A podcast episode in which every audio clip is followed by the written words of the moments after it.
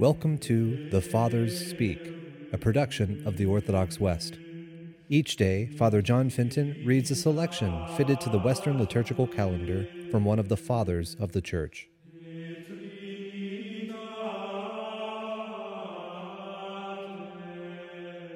On this feast of the finding of Saint Stephen, let us listen to a portion of a sermon by our Father among the Saints, Maximus of Turin.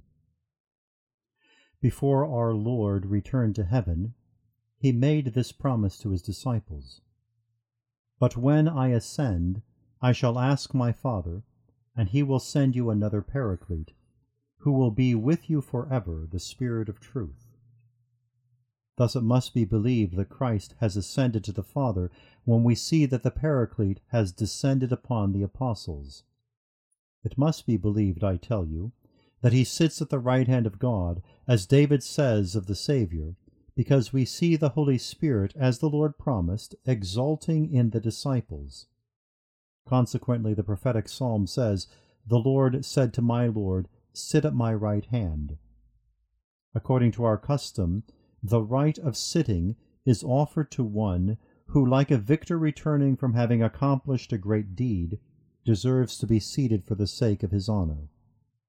And so the man, Jesus Christ, who overcame the devil by his suffering and unlocked the underworld by his resurrection, returning to heaven like a victor after having accomplished a great deed, hears from God the Father, Sit at my right hand. And it is not to be wondered at that sitting on the same seat is offered to the Son by the Father, since by nature he is of one substance with the Father. But perhaps someone is puzzled that the Son is said to be on the right. For although there are no degrees of dignity where the fullness of divinity is concerned, none the less the Son sits on the right not because he is preferred to the Father, but so that he not be believed to be inferior and the Son is on the right because, according to the Gospel, the sheep will be gathered on the right, but the goats on the left. It is necessary, therefore, that the first lamb occupy the place of the sheep, and that the unsullied leader come before the unsullied flock that will follow him, as John says in the Apocalypse, These are the ones who follow the Lamb wherever he goes, who have not defiled themselves with women. Therefore the prophet David says, The Lord said to my Lord, Sit at my right hand.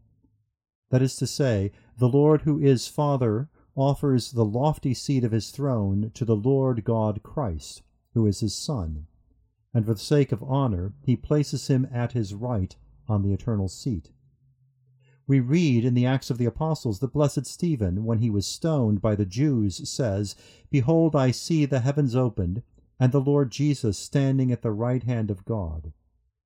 Let us see then why the same Lord is prophesied by David as sitting, but is preached by Stephen as standing.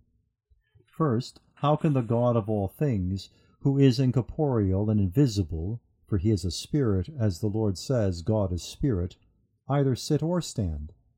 And then, on what kind of seat would God sit? He who is an infinite and immeasurable, and who contains everything created within himself. I think that these things are said about the Lord by holy men for this reason, not to contradict each other, but to describe his power at one time and his mercy at another time. Now indeed sitting is spoken of with reference to a king's power, while standing calls to mind an intercessor's benevolence. For the blessed apostle says, For we have an advocate with the Father, Jesus the Lord. Christ is a judge, therefore, when he sits, and an advocate when he rises. It is clear that he is a judge to the Jews and an advocate for the Christians.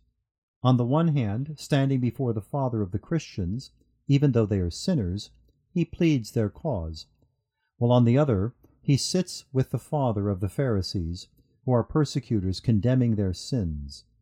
Angry with one, he wreaks harsh vengeance on them, while he gently has mercy on the other, interceding on their behalf.